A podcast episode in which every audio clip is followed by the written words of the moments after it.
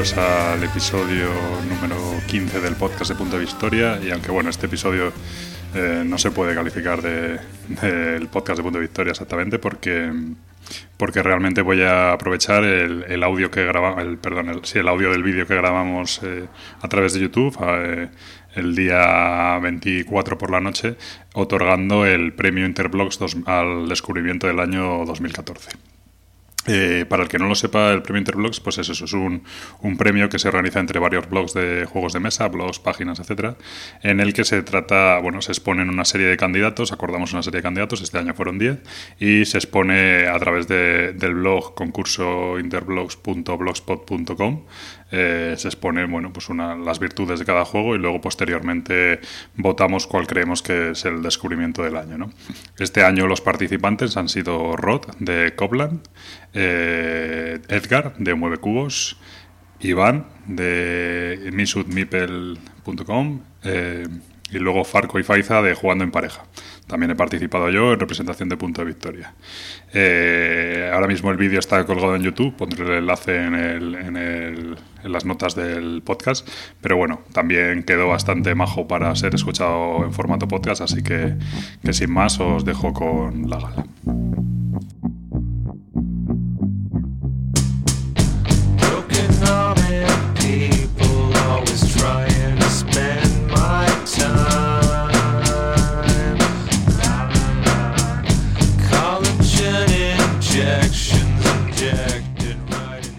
Es la gala de premios, por así decirlo, porque es todo bastante, la técnica deja bastante que desear en general. Tenemos menos nivel que otros canales de YouTube, pero, pero es la gala del premio Interblogs de la edición 2014. Y bueno, pues con nosotros eh, tenemos eh, ir presentándoos cada uno, ¿no? Y, y, bueno, pues dando vuestra página, etcétera. Venga, mueve cubos, por ejemplo. Bueno, pues ya aquí está. ¿eh? Primero, buenas noches a todos. Y ya sabéis, eh, mi nombre es Edgar, eh, también se conoce como cubos.com y ya estaremos aquí a ver quién se lleva el premio, el premio gordo este año. Venga, dale, Iván. Venga, va. O sea, yo soy Iván, los que me conocéis en Twitter me conocéis como Imisut y el, el, el responsable de que Internet se esté quedando sin espacio. Eh, soy el, responsable del blog Misum Meatball, mi apellido. Y, nada, a ver qué, cómo sale esto, esta nueva, esta nueva aventura. De, cada, año es distinta. Vamos, Rod. Me toca a mí.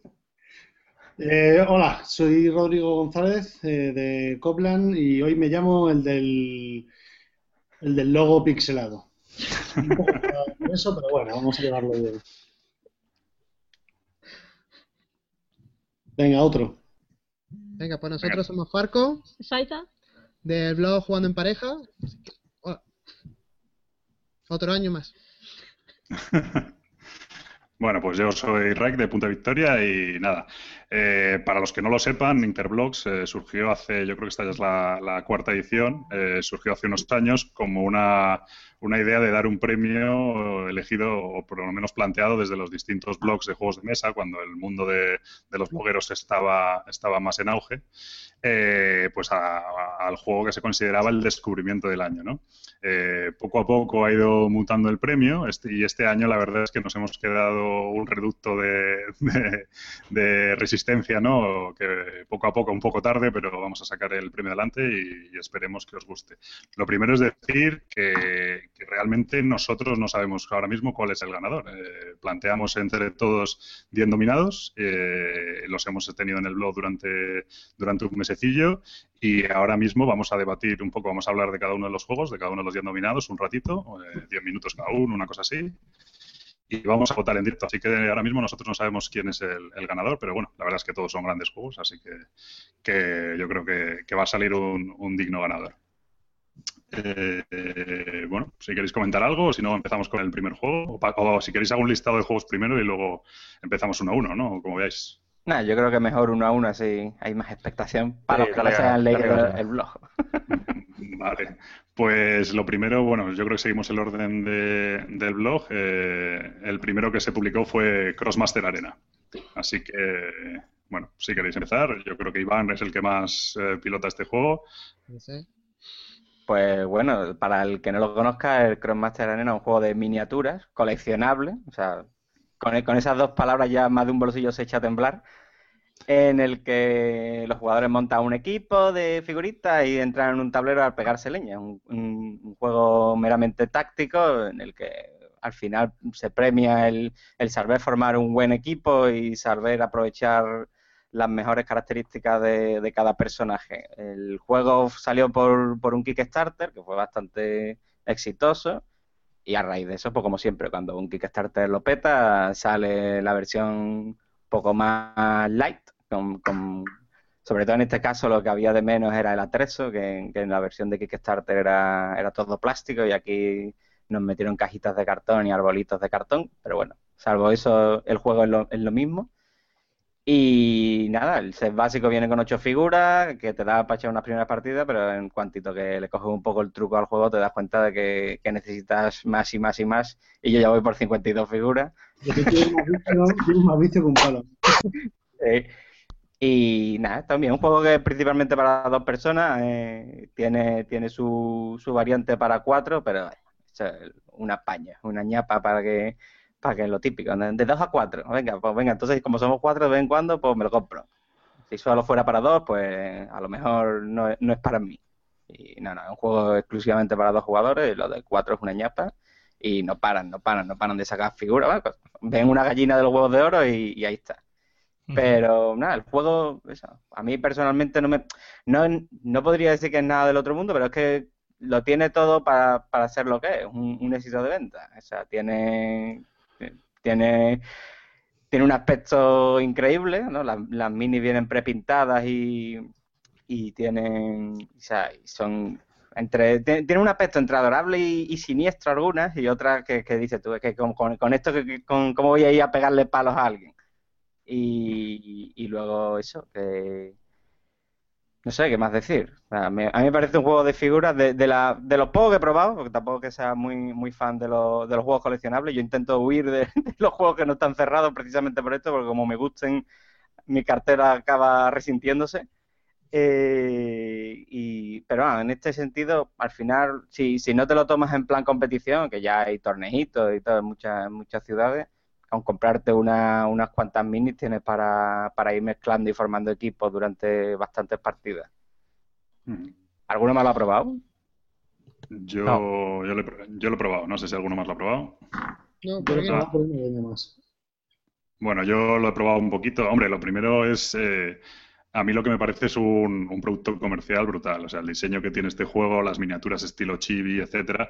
Mm, A mí me han- yo mm, lo he probado, no, lo, no me lo he comprado, pero me han dado ganas de comprarme alguna vez un pack de estos, de una mini, ¿no? Que son 3 o 4 euros, eh, simplemente por, por tenerlas, porque la verdad es que son una pasada. Son casi, da da la sensación de que compra huevos Kinder, ¿no? Es una, es una Sí, sea, de juego. Para hacer una, una comparación con las figuras estas que están muy de moda, los, Funko Pop, pues podrían ser perfectamente como Funko Pop. Sí, efectivamente, es un, un poco ese rollo, ¿no? Y, y eso, pues un producto comercial brutal. Luego mezcla el tema del juego de mesa con el tema de, de los juegos de miniaturas, de hacer bandas, etcétera. Es decir, eh, bueno, pues tienes que comprarte o hacerte tu, tu lista de ejército, ¿no? Pero sobre una variedad increíble. Tú te compras las miniaturas sueltas, no es que te compres expansiones, sino, aunque hay expansiones, ¿no? Pero en principio te puedes comprar las miniaturas sueltas o en packs pequeños y se trata de hacer tu banda lo más completa posible y buscar los combos, etcétera. Yo creo que es un, bueno, pues una especie de eso, de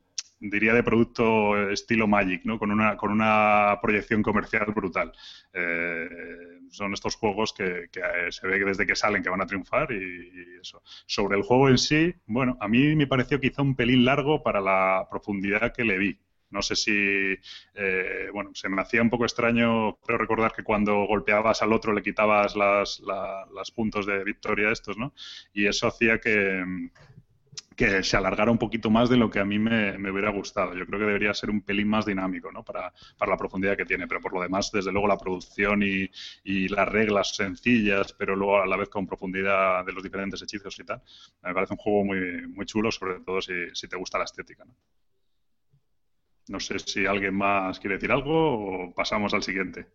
Hombre, yo como, como referencias, a mí lo que más me atrajo del, del juego cuando, cuando iba a salir es que me recordaba mucho a los juegos de los RPG tácticos de, de ordenador, al Final Fantasy creo que se llamaba Crystal, ¿puede ser? Sí. Eh, Sí. Me recordaba muchísimo aquello y yo creo que también han intentado ahí atacar un poquito al corazoncito de los viejunos.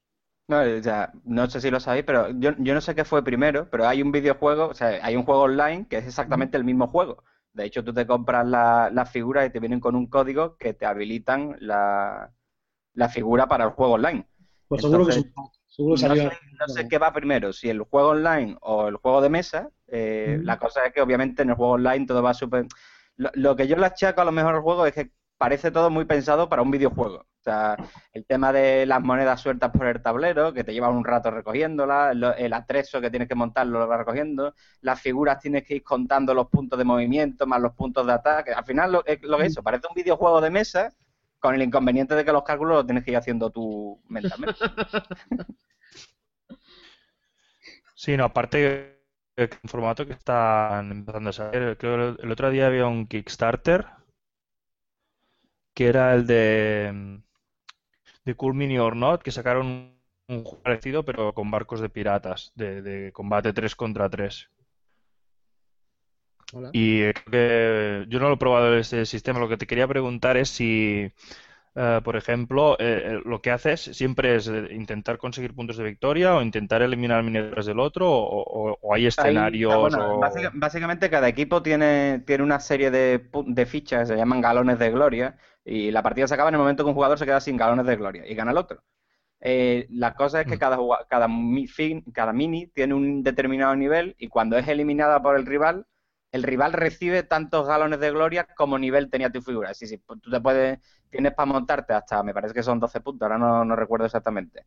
Y si te quita, al- al- tú- hay figuras que tienen un punto de nivel y hay figuras que tienen 6 puntos. Si te matan a la figura de 6 puntos, que obviamente es mucho más tocha, tiene más, vida, más fuerza, pues eh, el, jugador que es dueño de esa figura pierde 6 galones de gloria que se lo lleva al otro. Y la partida empieza con, con 6 galones de gloria.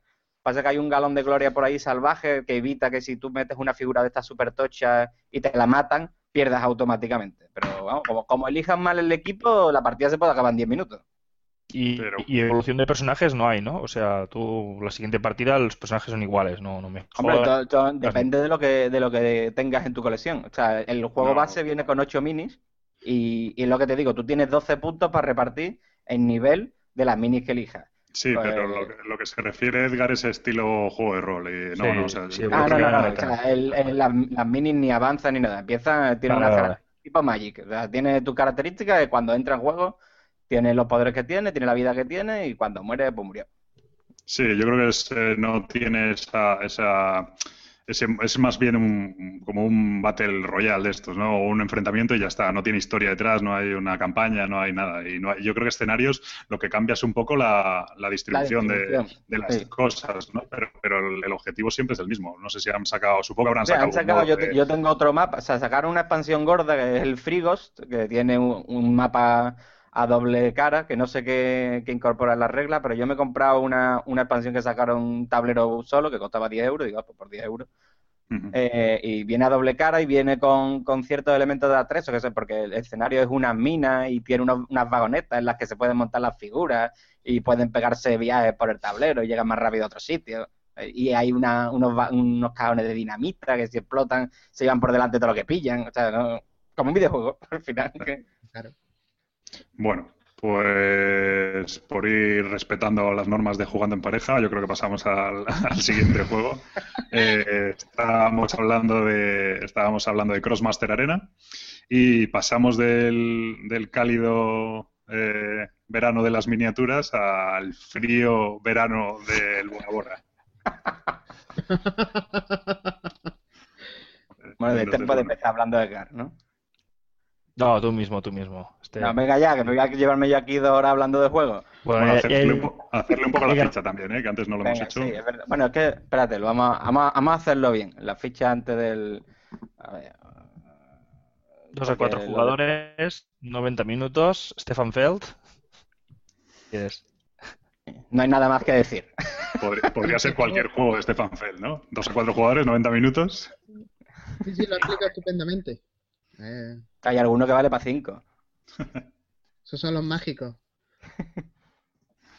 No, hombre, Venga. que está el Roma, que es solo para dos, que es muy chulo, que todo el mundo lo. Tiene de todo, tiene de todo. Venga, coño, habla tú. Yo, vale, vale, pues yo te hago. Pues eso, un juego también de mm, con dados es como una, se podría decir, entre el Castillos de Borgoña y el, ¿cuál El Trajan. Y el Trajan, correcto. Y para mí es uno de los que más completos de, de Stefan Feld, porque el Castillo de Borgoña se me queda corto, se me quedó corto muy rápido. Es uno de los que tiene mejor valorados por- porque es muy sencillo, pero enseguida. Y bueno, como todos los juegos de Stefan Feld, pues mm, es un conjunto como de minijuegos eh, para sacar puntos. En este caso está ambientado en, en unas islas donde llevamos una pequeña tribu de hombres y mujeres que cada uno puede pues, ir eh, haciendo sus tareas y ocupando distintas partes de la isla, hacer eh, distintas manualidades con bueno, pues, eh, joyas, creo que una especie como de, de misiones que puedes ir consiguiendo que te dan puntos de, de victoria. Al final un poco la gracia es que tú al del turno tiras unos dados y con estos dados te permiten hacer, hacer acciones. Y el mecanismo original es que mm, en, en- acciones, cuando tú colocas el dado, siempre tienes que, mm, que poner uno inferior al que ya haya. Entonces, eh, cuanto más alto es el dado, mejor es la acción que haces eh, eh, espacio. Pero también permites que los otros jugadores puedan, puedan ocuparla posteriormente. Y, por otro lado, si metes un dado muy bajo, pues eh, mala, digamos, pero eh, puteas bastante a la gente porque nadie puede entrar ahí. ¿Vale? Todo esto, como siempre, pues bueno, hay unas cartas de dioses que te permiten hacer manipulaciones y, y, y cambiar estas cosas a, a tu antojo. Y básicamente este sería el juego. Es duros suyos. Y a mí me gusta más que Trajan. Trajan hace mucho tiempo que ya no lo toco. Aunque el Mancala estaba muy bien, porque lo- el Trajan me parece que los- las cosas no están tan bien conectadas como aquí. Aquí todo está muy relacionado y, y los combos que puedes hacer con los trabajadores y como todo da puntos, pero puedes centrarte más en, en algunas cosas que en otras, pues eh, me parece un juego más redondo suyo.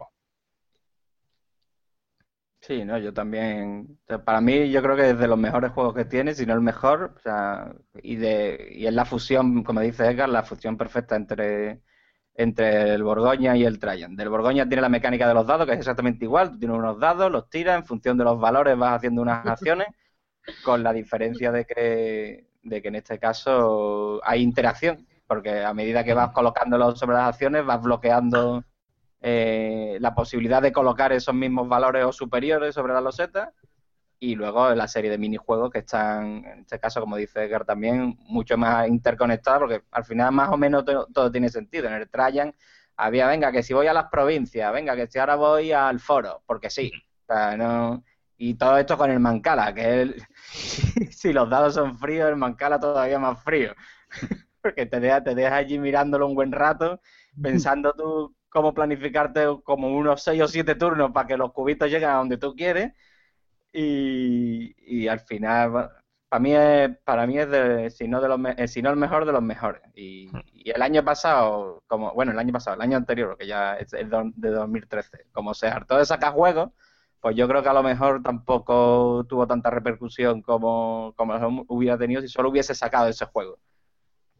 Sí, yo creo, yo creo que, que este hombre ha tenido un momento de saturación de sus juegos. Yo no, lo- no he probado el Bora Bora, ¿no? Pero es cierto que ha habido un momento que era una locura lo que sacaba y luego encima sí que es cierto que los que lo critican dicen que son todos la sensación similar en el sentido de que se puntúa por muchísimas cosas diferentes, que partidas a muchísimos puntos tal. Y yo creo que eso, sobre todo en esta última época, le ha penalizado un poco. La gente ya directamente no, no, no los prueba, ¿no? Los juegos. Y, y yo creo que le penaliza un poco.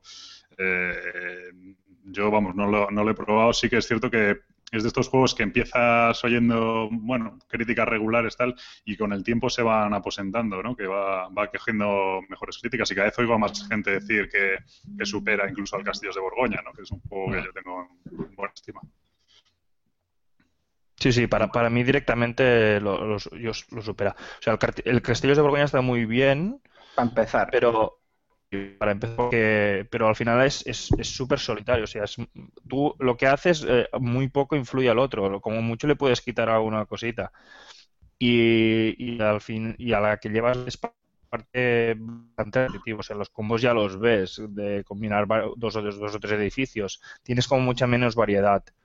En el setup aleatorio del Bora Bora, pues eh, la- las profesiones que van saliendo, las joyas que salen, las misiones que, que puedes escoger si llegas primero, eh, influyen muchísimo y tienes que montártelo muy bien para, para no perder puntos, porque, por ejemplo, en las misiones a- a- hay muchos bonus al final por, por hacer eh, todo casi cada turno. Si hay misión y, y no te las saltas ninguna, al final te dan un bonus de X puntos. Si consigues eh, joya cada turno, también tienes un bonus. Entonces, eh, es imposible llegar a todo, No, pero te- te, mucho.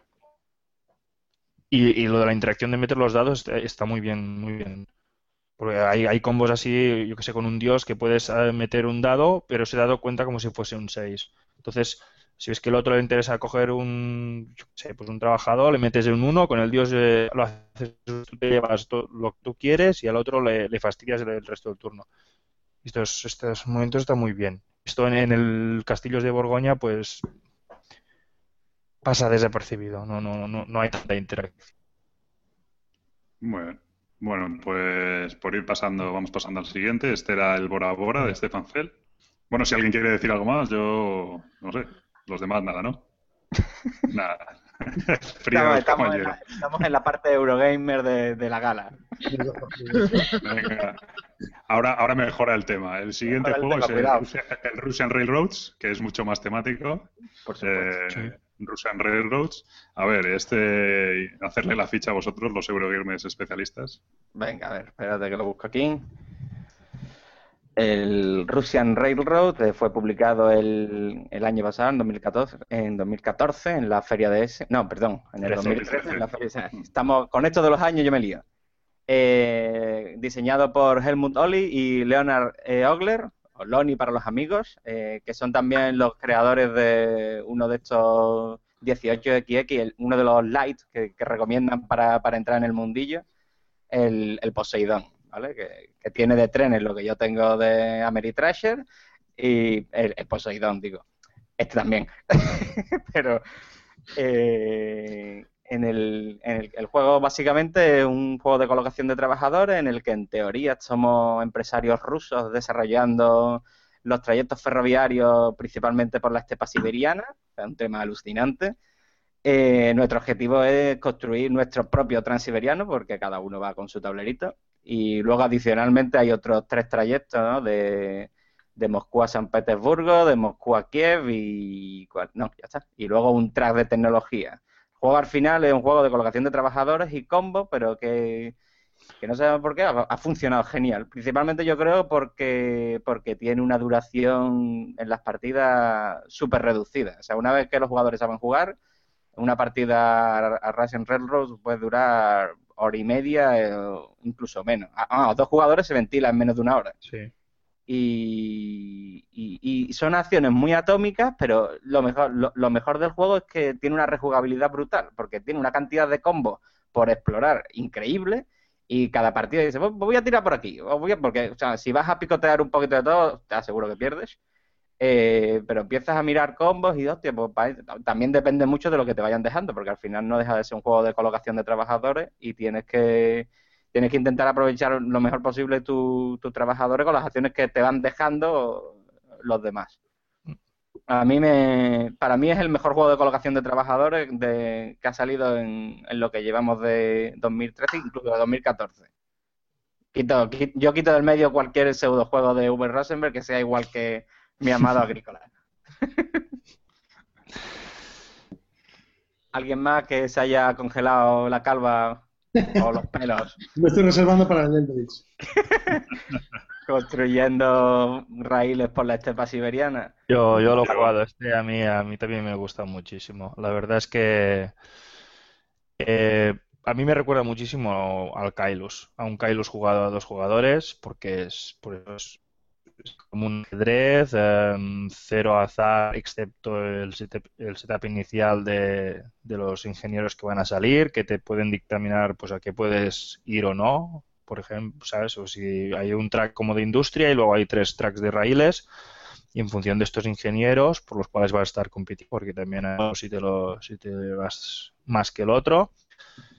Al principio yo a dos no me acaba de convencer. Eh,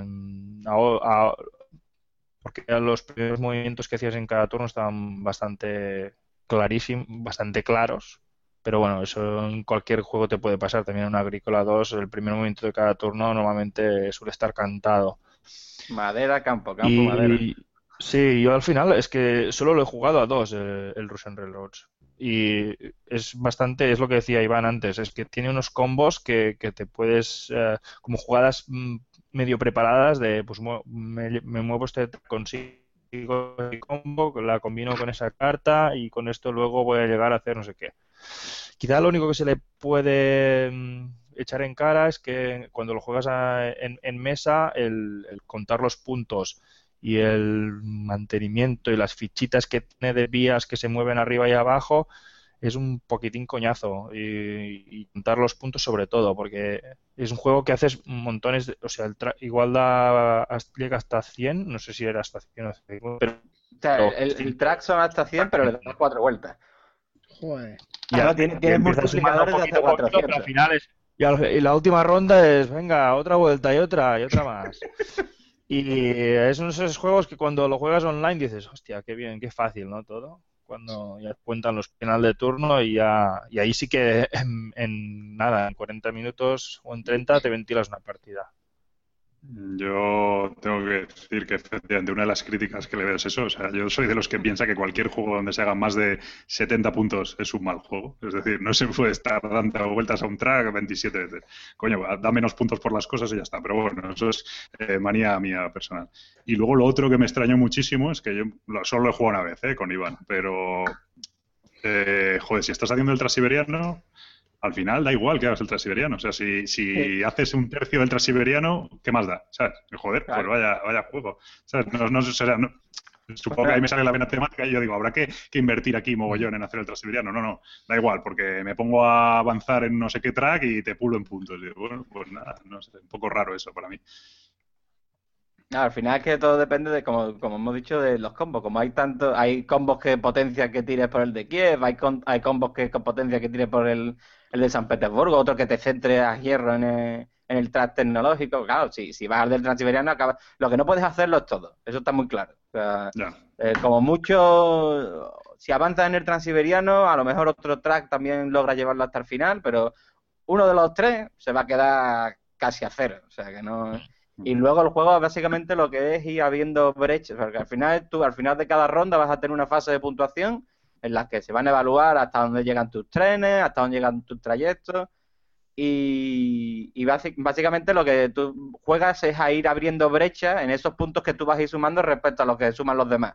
Por eso lo que decía Edgar, jugar en online es súper cómodo porque te va diciendo, en esta, en esta ronda vas a puntuar tanto, y el otro va a puntuar tanto, y la diferencia que vas a poder sacarle es de tanto. Claro, al final llega a 400 puntos porque si son seis rondas y vas abriendo brechita a brechita, pues mm. si, si jugase a 70 puntos, o, o, das un punto por ronda o no hay manera de despegarse. Entonces, sí, básicamente. No, es que es acumulativo. O sea, si la primera ronda sumas 15, la siguiente, la siguiente ronda, si no hicieses nada, sumarías 15. Con lo cual, o sea, algo vas a hacer con tus trabajadores. Entonces, al final, más, más, más, hasta la, la última que sumas y luego ya puntúas bonos. Lo que sí que en físico es un... Es más um, lo que tienes que darle a cada jugador, cuando las fichas de vía, aquí tienes uh, como seis círculos de, de, bonus, hasta es un juego una curva de bastante heavy. Más que un Kailus. Un Kailus no tienes tantas cosas en aprender, pero aquí te, si alguien que se te conozca los bonus y las que hay que se puede sí, no, puntuar, vamos. Y hasta que no te aprendes todo y no ves combos que puedes como semi-aprender, en plan, ah, pues mira, si llego aquí puedo coger este tren y luego esto ya me da no sé cuántos puntos. Hasta que no vas dándole, pero eso también es, por otro lado, es bueno porque tienes mucho juego por explorar. Y, y, y, si luego juegas online vas a ver gente que te hace cosas que dices, hostia, pues nunca había pensado que podías hacer esto y sacarte de ahí muy rápido una ventaja de puntos brutal.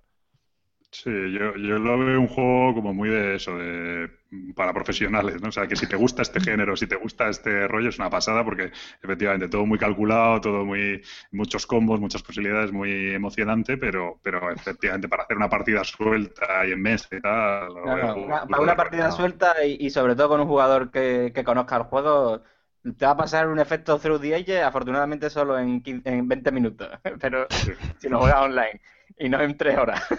pero, pero básicamente lo mismo. Si juegas con un jugador que, que se conoce el juego, estás perdido. O sea, porque a, a, nada que quieras explorar un poquito tú, ya el otro te está sacando 20 y 30 puntos por ronda. Entonces, cuando, cuando quieres acordarte, está a 300 puntos tuyos. Bueno, pues si nadie tiene que decir nada más, yo creo no, pasamos al siguiente, que es eh, nada más y nada menos que Tascalar Arena of Legends, de mi idolatrado Vlada Chivatil, también publicado en SN de 2013, y es un juego en principio de 2 a 4 jugadores, que ahora lo comentaremos, yo principalmente creo que es un juego de, de dos jugadores, y habla de 60 minutos de duración, aunque bueno, es de estos juegos que lo mismo se desencadena muy rápido que, que tarda un poquito más, ¿no? Eh, yo aquí, si queréis, vosotros eh, que esto jugando en pareja, que ya lo habéis, que, que habéis hablado poco y sé que este lo, lo, domináis, pues hablar de él un poquillo. Pues es un juego eh, no es temático. Eh, anti, eh. Todo lo contrario que lo que llevamos hablando hasta ahora. Sí, sí, sí. Está, no, pero este, día seco, ¿eh? Lo bonito que esto es que te intenta hacer parecer temático. Es decir, te, te monta una historia de estos manuales chulos que tiene el Chivatil, Chivatil que, que te cuenta una historia, tu entrenador empieza a hablarte, bueno, te voy a explicar cómo se juega, tal, y tú estás leyendo y dices, pues, pues, pues sí, claro, porque como aquí usan magias de poner piedras, aquí puedes tener, claro, tú tienes, claro, pero tú estás jugando y dices, hmm, coloco ficha en loseta azul, creo lobo nigeriano, se crea gigante, hace magia, desaparece. Es una ficha de cartón y dices tú, hmm, temático, temático, temático. Entonces, sí. te mata, plan, tú lo puedes creo, intentar, creo, pero no. Creo no. lobo siberiano para hacer una diagonal, ¿no? Básicamente. Sí, entonces como tú lo puedes intentar, pero... No. Al final es pongo circulito, pongo el circulito, te mato. Sí, también está eso de, este turno no hago nada, el siguiente te rompo 30 fichas, empieza tú otra vez. Pues yo uso carta de recuperarme, carta de recuperarme, así hasta que vuelva a intentar mm, tener algo en el tablero. Lo Eso malo... Suena mal. Suena mal, pero... Abaj, abaj, digo. Bebo ah. cerveza, dispara, fallaste, bebo cerveza. no, lo malo, lo malo es como dice, como dice Pablo, no es para no es para cuatro. Para cuatro hay dos personas que están pasando súper bien, que suelen ser el tercer y el cuarto jugador del turno, y dos personas que lo están sufriendo como la muerte, que son el primero y el segundo. Primero y segundo empiezan a colocar fichas, el tercero y el cuarto se las quitan del tablero. Primero y segundo ponen fichas, el tercero y el cuarto se las quitan del tablero. Y es así en sucesión hasta que el primero y segundo intentan arrancarte los ojos a través de la mesa, y el tercero y cuarto intentan protegerse los ojos y ganar los últimos puntos del final. Está, está interesante. A mí me gusta mucho. La verdad es que sí, aunque sea muy frío, muy, muy de controlar cuatro fichitas, de poner Después de... lo abstracto, coño, que tampoco duele. No, es, sí. que, pero, es que es abstracto, pero que intenta. Es como un abstracto con peluca. Con peluca. Intenta parecer otra cosa, pero no lo es. es... Esa es su mayor crítica, ¿no? Que la gente sí. cree que puede ser otra cosa de lo que al final es. Es que la foto de la portada no te dice, voy a poner. No es como el Avalon o un ajedrez, que te dice, mira, no, aquí hay unas bolicas de colores y las va a poner y ya está. No, aquí te dice, no, es que hay, hay una arena de, de batalla con un caballo medio hombre y un toro asesino y dices tú, ¡Wow! y puedes crear el dragón magnífico creando esta combinación de fichas y dices, venga, llevo tres turnos intentando crear el dragón, he querido arrancarte los ojos dos veces porque me has quitado la ficha importante, lo he conseguido, creo el dragón y, uy, está en la posición incorrecta, no, no me merece la pena crearlo, voy a crear un, un lobo, venga, que al menos pincha algo. es que te, te, mata mucho, pero si te lo tomas como lo que es, que voy a intentar. A mí, sobre todo, me gusta. la Tiene cuatro variantes, pero dos de ellas son para jugar con más personas. Es decir, tiene dos variantes y dentro de esas dos, para jugar con más. Las dos variantes, una es admisiones, que es muy frustrante, para mi gusto, porque las misiones pueden salir o no, depende de lo que te deje el otro, o podéis estar una hora intentando mataros, o reviéntale fichas de la mesa que al menos dice, bueno, pues te estoy fastidiando tus fichas, toma, te den. Es más directo, hay más pique, pero es para dos, para cuatro no, para cuatro no. Tengo ya muchos enemigos jugando ese juego a cuatro. Entiendo que te, que te ubicas tú en la tercera o cuarta posición, por lo que dices. Sí, obviamente. Yo dejo a los demás que jueguen antes, para que vayan aprendiendo cómo funciona. A ver, aquí voy a meter un poquito yo de, mano. A ver, a este le, he dado yo bastante. Y a mí lo que me pasa es que es un juego que, me, enamora por su, por su elegancia a la hora de, plantear una mecánica hiper simple, pero eficaz como ella sola. Me pasa un poco como con el Hanabi, ¿no? Que dices, joder, qué tontería más tonta y qué bien funciona.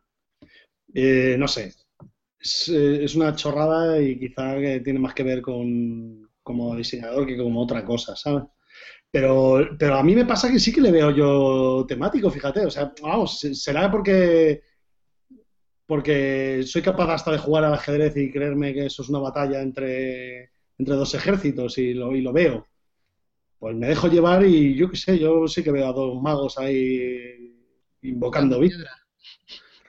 Dándote piedra. Joder, Falco, eres muy joven para haber perdido ya la capacidad de imaginarte. Es, que he jugado al Mice and Misty. Ya, ya no tengo imaginación para otras cosas. Ahora solo veo ratón. Ahí te lo dan mascadito, Falco, tío.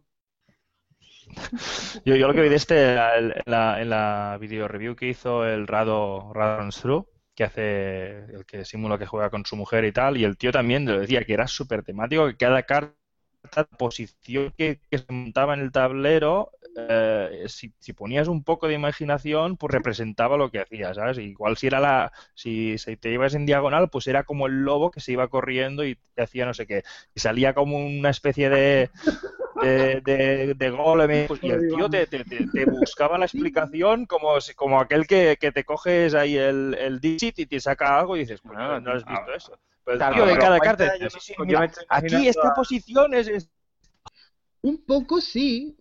Por ejemplo, además cada ejército sí que se nota un poco... Bueno, cada ejército no. Eh, los tres ejércitos y el que está repetido. Eh, sí. que se notan diferentes y tú juegas con uno y como llevan la naturaleza, pues es de más de, de cambiar cartas más que de matarlas, de cambiar fichas, quiero decir, más que de matarlas, es de generar más, es de como un árbol, los, los básicos que son el azul y el rojo son de pegarse cañonazos y tener asesinos y tener caballeros y el otro son fuerza bruta. Y un... Es que es una cosa muy, muy subjetiva, o sea, esto depende de quién lo juegue, pues le pondrá de su parte o no. pero parecemos Eurogamers defendiendo lo indefendible. ¿eh? Yo no digo nada, pero a mí el juego me encanta. Yo lo considero un juego abstracto, ¿eh? Totalmente. Es un juego abstracto, es un juego abstracto. Yo, el juego me encanta. Es cierto que las, que la, las los patrones que tienes que crear sí que, sí que tienen sentido con lo que es, ¿no? Pues un águila parece un poquito un águila, un lobo, un cañón tiene un poco forma de cañón, pero, pero luego realmente a mí me encanta el juego, pero cuando estoy jugando lo que me veo es o, creando los objetivos, es decir, haciendo diagonales o encerrando fichas o no sé qué, o, o, matando, quitando fichas del otro, ¿no? Pero no me veo en una lucha de, de golems dentro de una arena y tal. Yo lo que yo creo que lo, lo fundamental es lo que decía Rod. Eh, para mí es una maravilla de diseño. Es, yo tenía muchas dudas del juego cuando lo vi, por lo que dice todo el mundo, pero luego al final oyes un par de buenos comentarios y piensas en, este tío en Blada y dices, joder, es que todos sus juegos me gustan y son todos absolutamente diferentes, le voy a probarlo. Y cuando lo pruebas dices, bueno, este tío es un crack, es que coge un deck building y te hace uno de los mejores, coge un, juego abstracto y te hace uno de los mejores, un Eurogame de civilizaciones, lo mismo. Y, y efectivamente el juego es muy simple, muy sencillo, encima con las mismas reglas, cambiando dos cosas, te hace dos modos de juego que hacen que juegues totalmente diferentes. No tiene nada que ver el, el modo Deathmatch con el modo eh, High Form. yo, a mí me gusta más el modo High Form, el de objetivos, y cuando se lo enseño a la gente, lo normal que hacen es intentar matarte todas tus fichas. Y dice, joder, no entiendo por qué gano si te tengo machacado. Digo, precisamente porque me tienes machacado eh, y te dedicas a machacar mis, mis, fichas es por lo que te gano. ¿no? Eh, a mí me parece, ya digo, una, una maravilla de, diseño y, muy, muy interesante. Además, incluso es relativamente fácil de sacar en cualquier lado. No sé, yo me parece, como siempre, lo de este, lo de este tío es alucinante. Cada juego diferente y, todos funcionan. Te puede gustar más o gustar menos porque te guste la mecánica o la temática o lo que sea, pero, pero todos funcionan muy bien. Sí. Ah, yo lo he encargado esta tarde. que he pillado ofertaza. Me lo pillo en alemán, pero bueno, ya lo traduco que de rey. Muy mal, muy mal. ¿Tú te crees que esta colección crece a base de talonario? Por Dios. Hombre, la que tenéis allí. No busques excusas, tú lo que quieres es tener que enfundar y traumatizar y eso te gusta. Tienes no me aburro por la mañana. A medida. Puedes enfundar también los tokens aquí si quieres. Háztelo, pues... con masilla, te va haciendo todo. Y este juego, hay que comentarlo, eh, es un juego.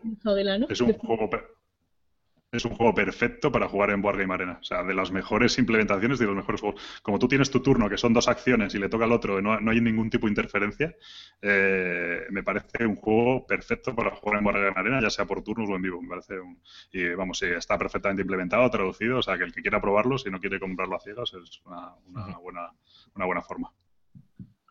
Bueno, pues yo creo que pasamos ya al siguiente. Este era el Tascalar, Arena of Legends, y el siguiente es el Abluxen.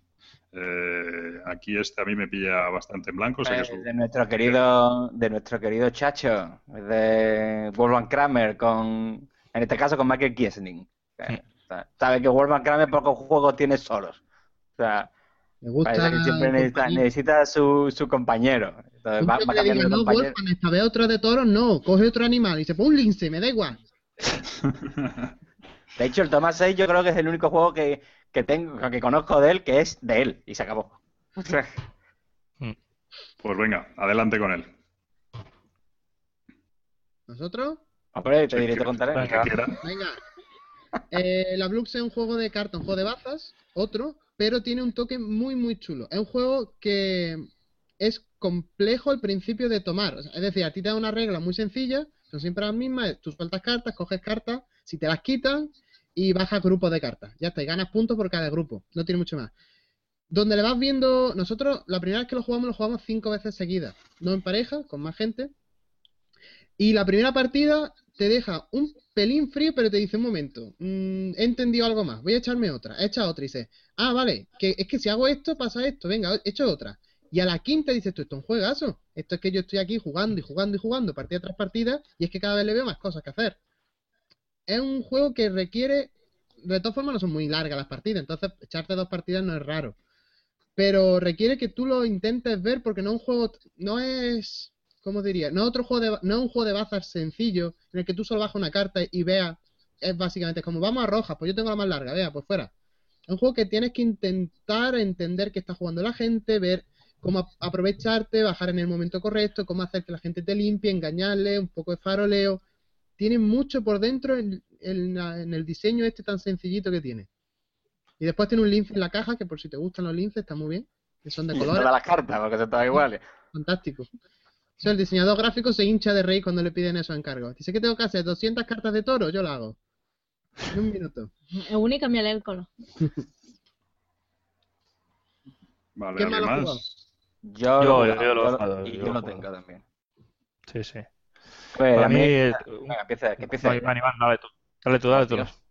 Bueno, para mí me parece el filler de los de, el mejor filler de, de, los últimos tiempos. O sea, primero porque las partidas duran nada. O sea, cuando digo nada es que una partida puede durar perfectamente cinco minutos, como, como andes rápido más bien de las cartas, porque al final eh, tú tienes una mano de cartas, parece que son 13 cartas, ¿no? Que es las que empiezan. Eh, y se pone un, un, mercado común en el centro y tú en tu turno lo único que haces es bajar cartas, ¿vale? Entonces, tú puedes bajar cualquier número de cartas siempre que sean del mismo número. La gracia está en que cuando tú bajas unas cartas, mira, te comparas las cartas que has bajado con las que tienen bajada el resto de jugadores. Si su última carta jugada o su último grupo de cartas jugado coincide en número con el tuyo, pero el valor de tus cartas es superior, o le quitas o le eliminas sus cartas. Entonces es una lucha constante por, por claro, si tú al final los, los, puntos son el número de cartas que hayas bajado, da igual el valor que tengan. Entonces, claro, y el momento que un jugador se queda sin cartas en la mano se acaba la partida. eh, a mí me parece sencillamente genial. O sea, porque es lo que dice lo que dice Farco. O sea, empiezas a jugar, jugar la primera, no te enteras de cómo ha sido, porque claro, ¿qué hago? Pues venga, 2-4. Y ahora, pues yo 2-5, tus 2-4 a tomar por culo. Y, o, me los quedo yo porque yo en la mano tengo otros 5-4 y luego te los voy a bajar todos juntos. Y te va a quedar con una cara de me cago sin muerto, ¿cómo tenía todo eso en la mano? No sé, es una idea súper chorra y... Pero eso, tú empiezas a ver filler y, el vicio que, te coges con este juego, sobre todo, que, que en una hora puedes echar perfectamente 10 partidas, y, lo único es que a mí creo que como que me gusta mucho más con, con, al menos 3, 4 jugadores que, a dos solos. Porque a dos solos hay como... No va muy bien. Hay demasiado control, porque claro, tú lo que estás intentando es robar cartas. No, no te cuento ya la fiesta que montas cuando logras bajar una carta con la que le quitas cartas a todo el mundo. Un 13, una mano ahí buena de 13 que haces pum, pum, pum, pum, venga, ahí pasándome. Sí, sí, yo, yo estoy de acuerdo. De, los fillers que, he probado, eh, sin duda el mejor. Es, que además explica rápido y, la gente con, dos, o sea, lo explicas, la regla que he dicho eh, Iván, y ya está. Y, y, pones dos ejemplos y un mundo lo ha pillado. Y, ya está. Y, las, y cuando en la siguiente ronda ya, ya todo el mundo va. Y además las partidas son muy distintas, porque a veces es lo que decían, te intentas a veces ves pues que en el mundo común hay cartas buenas que te valen a ti para, aumentar tus combos. Entonces empiezas a jugar un 1, a ver, a ver quién es el que juega una carta sola más alta que el 1 y entonces o se lo queda o yo puedo pillar del mercado central, ¿sabes? Y, eh, yo, que era, o sea, en el medio 13 y, y el comodín que aparece y la gente intentando no pisar a nadie para ser el primero en pringar y llevarse la carta de medio, pero era en plan, un uno, pues yo dos doses, el otro, pues yo ah, tres cuatros, y ahora a ver qué haces tú, ¿sabes? y era espectacular. Además, eh, todo el mundo, yo es uno de los que los típicos que te llevas así para cuando tienes un ratito, en plan, oye, tenemos 20 minutos. Se explica y se juega en, en 20 minutos, pero de verdad. Y a todo, todo el mundo que, se lo acabo enseñando, te, te preguntan, oye, ¿este dónde lo compro? Y esto no sé qué. Mm, por lo, lo único de la caja fueron un pelín más pequeña, porque las cartas cabrían en la mitad de caja y te ocupa eh, demasiado para lo que es. Sí, la caja es tipo un Amundsen versus Scott o el, el Jinx o... Es que cabe, yo he visto en, la Board Game Geek hay, hay fotos de un tío, está en la caja de la en la corta por la mitad metido las cartas No, cabría, cabría en, en, una caja como la del Toma 6 igual. tú la cortas, tú la si la caja la cortas y pones las, los dos montos de inserto en vertical y te cabe. Me entra un escalofrío cada vez que has dicho corta la caja. mira, mira, en Board Game Geek hay una foto de un tío que lo hizo. Con el soldador más rápido. Mira, yo tengo ahí la caja del Sushi Go, que, que, no tiro el inserto y está el inserto y encima de la estantería. Y no cabe dentro de la caja, así con eso te lo digo todo. No, no, es un, es un gran juego, la verdad. Mm, y por el precio que cuesta, e, este y Toma 6, los dos grandes fillers. Con una diferencia de 20 años entre uno y otro. No, no, pero bueno, pero, y, de rango, porque si eres 4 te haces eh, la Bluxen y si eres 6 eh, o por ahí, pues te haces el top 6. Nadie más. Eh, Rod, Unos más. Rod, ¿no? Vale, pues. Bueno, esta era la Bluxen. Eh, ahora entramos en territorio Rosenberg. Empezamos por el Caverna de Cave Farmers. Aquí os dejo a vosotros también, porque está, está la lista muy Eurogame, ¿eh? No sé esto. Sí. Está contaminada. Sí. Mira que si, al final los Ameritrashers vais cayendo y, luego los Ameritrashers también acabáis metiendo Eurogames dentro de la lista que, Claro. Pero es que los Ameritrashers están jugando, joder, no, no haciendo ocho reseñas. Venga, darle, darle. Caverna de V. Rosenberg, Agrícola 2.0. Bueno, 1.5. Eh, Edgar, no se te escucha. No Estás hablando Perdón, perdón, perdón. Eh, la, ficha, la, ficha, te la hago yo. Eh, v. Rosenberg, de 2, así es, eh, 30 minutos por jugador. Y eh, bueno, es lo, lo que comentabais. Eh, hay mucha gente que dice que es una evolución del, del agrícola. Hay De mucha gente hecho- no lo dice el propio Rosenberg en el manual. Sí. Me copio de mi propio juego. ¿Qué Lo pasa? dice él, lo dice él, no es broma. Pues, no- no es verdad, los mecanismos son iguales. Bueno, Incluso, mismo. incluso trae una guía de adaptación. En plan, si has jugado al agrícola, es solo esto, porque lo demás ya te lo sabes. Es cierto, es cierto. Rosenberg por la Y- mañana hace. ¡Ih, qué bueno soy! Correcto. Es que lo es. Es que es- Es así, o sea... Bueno, nada más. eh, Es un juego, una reimplementación de, del agrícola, corrigiendo cosas que a él le parecían que podían ser mejorables o, o que podía hacer de, de forma distinta. El tema de jugar a siete jugadores, bueno, es lo típico. No, no creo que, se, que jugarlo a siete sea recomendable. Ni a Yo seis. creo que lo he llegado a jugar a 5 lo máximo. Pero es un, un gran juego. Eh, de hecho, últimamente, creo que hace poco superó ya a Agrícola en el Labor Game Geek, en el ranking. Y los motivos, pues probablemente sean porque él quita un parte del agobio que tenía Agrícola con el tema de la comida, donde Agrícola te centra, es más, voy a intentar conseguir la comida y luego si me sobran puntos, mientras que en Caverna el enfoque es voy a hacer puntos y la comida, pues pierdo algún punto para dar de comer. Y él cambia el tema de cartas por una retalía de edificios todos visibles desde el principio de la partida. Cosa que te permite pues ya eh, vida, eh, iniciar tu estrategia o lo que sea. Eh, le da, le da un aire mucho más, eh, más- mm, no sé cómo decirlo. La, la diferencia es que en agrícola pues, pues igual tienes que hacer muchas acciones para conseguir algo y en caverna es todo mucho más abundante. Con una acción haces tres cosas distintas. Y las sensaciones son, son bastante diferentes. Para mí hay los dos en una colección si te gusta este tipo de juegos. Pero si empiezas es de nuevo, pues con unos eh, se- seguramente y te recomendaría el Caverna por su por su curva de entrada un poco más suave.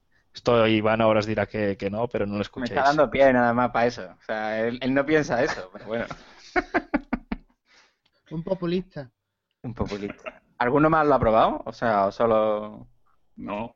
Bueno, yo, yo lo he probado, o sea, digo, bueno, voy a ver de, de qué va esto que habla tanto el mundo, tanta gente y que están aquí lanzando improperios contra mi querido Agrícola, que sigue siendo el mejor juego de colocación de trabajadores de toda la historia. Así que con eso queda claro por dónde va no, mi... no era el Russian Railroad. No, el, el Russian Railroad es el mejor juego de colocación del último, de los últimos dos años. Joder, macho. Se te está quedando ya sin, sin, casillas lo del mejor juego. No, hombre, a ver, es lo que dice, es lo que dice Edgar. Para mí es un, un agrícola desestresado. O sea, a mí lo que me mola del agrícola eh, precisamente es esa, esa sensación de ir ahí con el agua al cuello constantemente y, y no hace falta que tengas interacción para ir, para ir pillado de recursos y pillado de comida, porque quieres hacer muchas cosas, pero al final tienes dos putos granjeros con los que apenas haces una mierda. Y, y en el caverna no. Yo cuando, mira, yo cuando llego, porque hay, la, hay para mí hay dos cosas que, que definen al caverna y que es la gran diferencia con el agrícola. Por un lado, eh, que no hay oficio, no hay oficios, no hay cartas, a cambio lo que hay es chorro 400 losetas, eh, en las que las que están disponibles desde el comienzo de la partida y para mí ese, para mí ese es el gran pero del juego, que toma, salvo que jueguen, el juego te recomienda jugar en, en un primer escenario donde hay muy poquitas losetas con ciertos combos predefinidos para que te sea más, más fácil la entrada. Pero si juegas con los 48 losetas, o sea, si es la primera vez que juegas, que es lo que me pasa a mí, yo jugué la primera vez y toma, 48 losetas. Eh, claro, te pones a mirarlas allí, ¿qué haces? Le dices, oye, déjame un- una horita que voy viendo a ver de qué, de qué va esto y, y qué puedo hacer con cada loseta, ¿no? Al final acaba jugando un poco, porque no soy de, fastidiar personal, a lo que tiene. Venga, ¿cuánto, ¿qué recursos tengo ahora? Esto. Eh, venga, aquella loseta que me, que me llega, la pongo. Eh, entonces, eso por un lado. que vale, que elimina totalmente el azar de las cartas. Ya no hay, no puedes quejarte de nada, que a mí me ha salido el panadero, que es la leche en vinagre. O sea, eh, y, o sea, las losetas están para todos, son únicas, el primero que llegue, el primero que se la queda. O sea, haber corrido antes si, si tú querías esa loseta, pero no me puedes decir que la tienes tú porque te ha tocado al principio en un reparto. Y por otro, lo que dice eh, Edgar, lo del tema de la comida, y, que los, digamos, los trabajadores tienen un cierto nivel de experiencia, es así un poco una característica en plan rolera, que hay momentos dados que tú los mandas ahí de, excursión, que se van ahí a hacer sus aventuras y, vuelven con botines. Cuanto mejor nivel sea tenga el, trabajador, pues con más cosas vuelve. Al principio mola porque, mira, pues me he ido y como era un enano de mierda, pues vengo con un perro. Pero cuando llevas después de. Cuando llevas ya 6 o 7 turnos, que es lo que más gracia Mira, he vuelto con dos casas, cuatro losetas, tres vallas y otro niño. Me la encontró por ahí. Entonces, bueno, ahí se pierde un poco el tema. Yo cuando empiezo a venir con losetas, digo, acuesta con, con, la, con la habitación. ¿Qué losetas? ¿Qué es? Tú miras del manual que está cada una de las acciones de misión está explicada. Hay momentos en, la, en, en, las quests que empiezan a traer cosas que un enano solo no podría traer. No, pero eso es verdad. Eh, eh, en, las instrucciones hay una explicación para cada una de las acciones que, se, que supone que hace. Y la... bueno, vale. El tascalar también te lo explica todo. Correcto. Sí, correcto. No, yo, entiendo lo de los edificios, pero es, el tema es... Mm, no están ahí para que te los aprendas todos para jugar, sino para que los descubras poco a poco. es igual que es como dices, no, yo, oye, espera, vamos a jugar a la agrícola, déjame mirar todas las cartas, todas las que hay para aprendérmelas. O en el, déjame ver qué, puede salir en la era 3 para que yo me planifique ahora en la primera. No, hombre, no. Ya, saldrá y te las aprenderás. Y en la segunda y en la verás que, joder, que estaba esa carta que molaba tanto. Pues eh, eso es lo mismo. Tú luego empiezas y dices, a ver, este, mira, este edificio que me mola el nombre, pues voy a coger este. Y luego otro coge otro y, vas aprendiendo así. Yo, es que agrícola, si jugarlo sin draft de cartas, me da mucha pena. Porque como le salgan al otro dos combos de profesiones y a ti te salgan las malas, te, te, hundes en la miseria. Bueno, pero para eso está y ahí en pasa. Sí, sí, ya, pero eh, convencer a la gente de hacer un draft con 14 cartas a veces cuesta un poco. No, yo, yo digo que, por ejemplo, eh, y luego lo veremos, podría haber hecho, no, no, pero a mí el que me abruma el que esté en las 48 los setas ahí, a lo mejor una selección de, oye, para cada partida en vez de 48 entran en juego 12 o van entrando paulatinamente en juego, algo así, ¿eh? Cualquier ¿Y hasta el agrícola? No, hombre, pero no digo que cada jugador tenga las losetas, sino que, estén disponibles, que diga tú, en un vistazo veo lo que hay y me preparo un poco. Que luego van entrando y van modificando lo que hay, pero que estén las 48, no sé, porque al final provoca que un jugador que se conozca el juego rabocopee vilmente a alguien que entra de cero. Más todavía. Hay dos cosas que no me animaba a dar el salto a mí a este juego y una es, eh, primero, lo de que te vendan lo de los siete jugadores, me parece que es un motivo para cobrar 15 euros más por el juego, tranquilamente. Y, luego el otro es el tema este de que de la sustitución de las cartas por las losetas que no me convencen por lo de que abruman, bueno, pero sobre todo por el tema de que no sea variable, o sea, que tú puedas, si los demás te dejan jugar exactamente la misma partida, que es una de las grandes virtudes que me parece que tiene este hombre en los juegos que hace, en Le Abre, en Agrícola, en todos estos juegos, ¿no? que, que siempre es variable y que de repente en algunos juegos decide que no, que podrías llegar a, incluso jugando en solitario, entiendo que puedes repetir exactamente la misma partida, y eso es una cosa que me parece una, una pérdida respecto al otro. Sí. ¿De acuerdo? ¿De acuerdo? A, mí también me gusta que, o sea, yo lo que preferiría eh, es el setup que comentaba Iván, que es decir, de hay todo un set de edificios y esta partida salen unos cuantos. Como, bueno, saldrá ante, dentro más tarde otro juego suyo que, que, funciona así. Entonces, cada partida tienes el reto de ver, a ver qué ha salido. Bueno, pues voy a, ¿qué puedo hacer esta partida para pero mm, el, otro sistema no está mal y además eh, para jugar en solitario tienes la, ventaja de, que como no hay azar siempre puedes intentar ver mm, pues otro combo probar distintos edificios. En la otra partida dice así, voy a probar otro sistema distinto. Tiene lo suyo también. y con eso que no me gusta Agrícola, a mí me encantan los dos. Pero, por ejemplo, Agrícola en solitario eh, tiene mucho menos variedad de acciones y es eh, de una serie de solitarios es que, es que ya, ya, me sé las acciones de, de, tirón de lo que tengo que hacer porque no tiene más variedad es que está cantado lo que tienes que hacer ya bueno pues venga yo creo que vamos pasando al siguiente eh, este era Caverna de V. Rosenberg y seguimos con V. Rosenberg y ahora pasamos a Glass Road que que es un juego también, yo creo que de Essen, ¿no? De 2013, eso me lo confirmáis. del mismo año que Caverna. O sea, salieron con, de la manita. Y también de V. Rosenberg, y a ver, de 1 a 4 jugadores, y aquí pone 75 minutos de duración. Eh, yo lo que puedo decir de este juego, que este sí lo he probado, gracias a, Iván, y tengo que decir que me sorprendió lo dentro de que es el mismo género y tal, lo original que era. O sea, me gustó me gustó el, cambio, ¿no? El decir, jo, este tío sabe hacer un juego diferente y que funciona y, además es mucho más corto y tal. A mí me gustó mucho. Explicarlo vosotros, que lo tendréis mucho más trillado, pero, pero me parece una alternativa muy buena. Si tienes una agrícola, cómprate un Glass Road en vez de un Caverna, sinceramente. Venga, venga, dale tu banda. Vale, pues... Eh, el Glass Road es un juego que te da lo que te den un agrícola o un caverna, pero con una duración corta, ¿vale? Y como mecánica innovadora se quita todo el tema de colocación de trabajadores y añade, te da una mano de 15 trabajadores, o sea, de 15 cartas, que son personas que tú puedes contratar para que vengan a hacer algo a, tu territorio.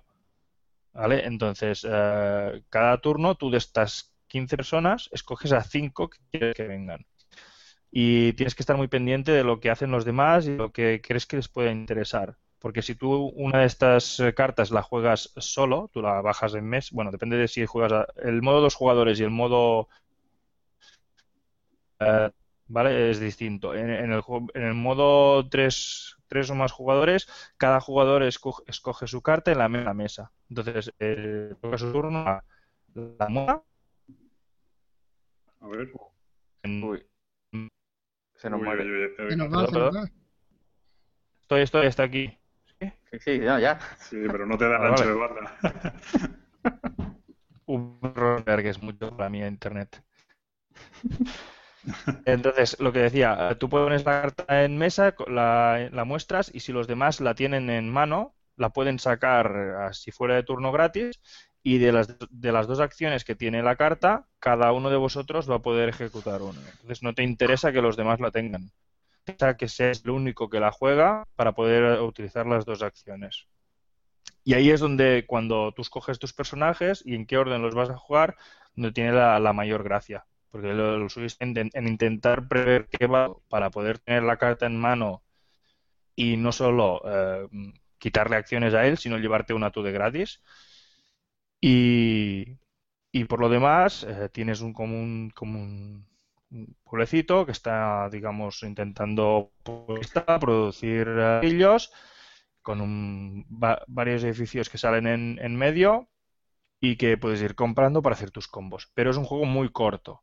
O sea, si mm, no es como que dedican a explotar los combos, sino que ahí es extremadamente rápido. Igual un edificio te va a dar una o dos usos de, su habilidad.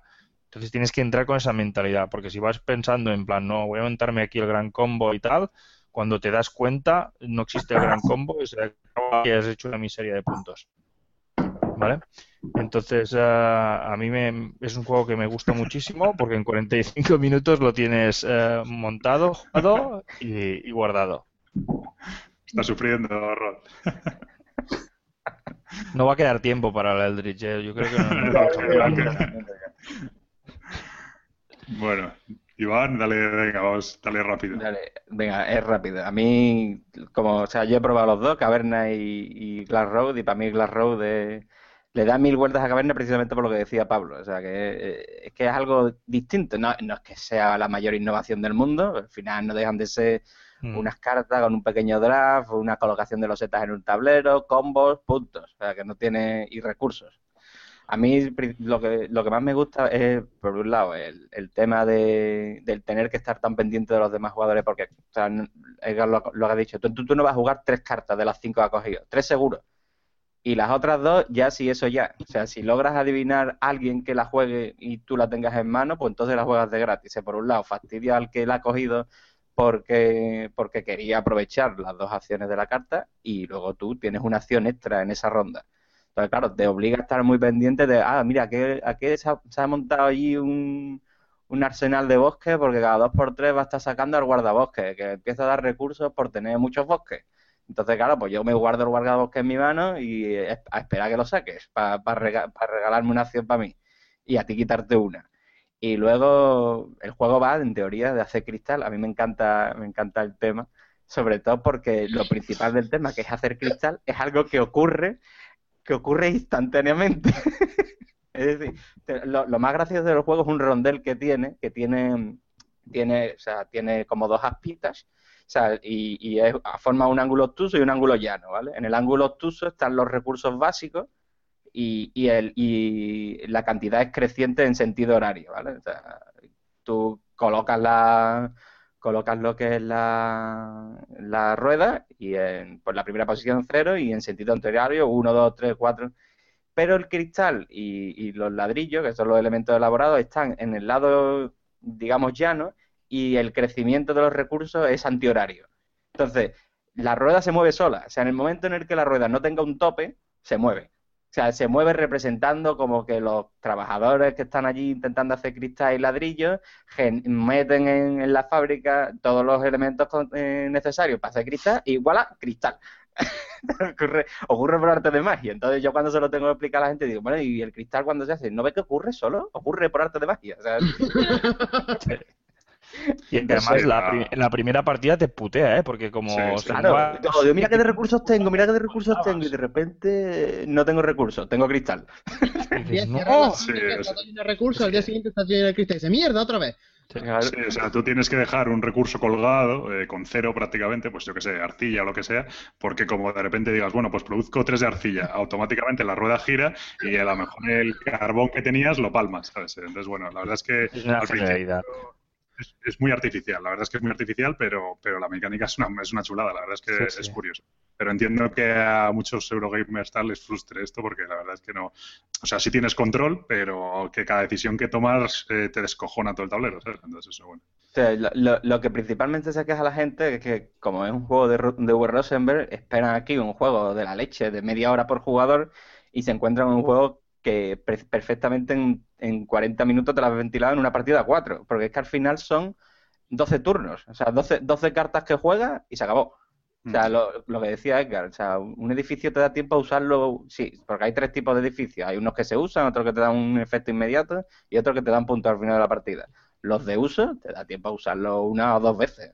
Y, mucho, y mucho, ¿eh? O sea, que, y mucha gente se queja de, ah, me he comprado un juego de V Rosenberg que es casi un filler. Un file para esos Eurogamer que cualquier juego de menos de dos horas es eh, para echar un ratillo. Este está, la verdad es que está, está curioso y es, es, original. Bueno, venga, vamos pasando al siguiente, que se nos duerme Rod. A ver si llegamos ya. No llega, no llega. El siguiente, con, este yo creo que también se nos va a dormir, pero bueno, no sé si este, a lo mejor este lo ha probado. Eh, Luis Clark, de 2013, también en ese de 2013, de Cedric. Oye, este temático. Sí. Bueno, sí, sí más o menos. Eh, Luis Clark. Hay que decir que es el, si no me equivoco, el flamante galardonado con el premio Mueve Cubos, ¿no? ¿O no? Es posible, es posible, sí. No me acuerdo. es posible? Como que no, me acuerdo, no me acuerdo. Que como me vi el otro día los de análisis y en análisis parálisis triunfó Caverna sin parar, ya no me acuerdo el mío si ganó Caverna o. Ya ganó el Madre mía. Madre mía. Ya está. Expulsalo del chat, hombre. Te, te, la he pasado cortita ya al pie y, macho, no, ni, ni esa. Ya, tío, esto, eh, no son horas, no son horas. Igual una pregunta pues... trampa, yo qué sé.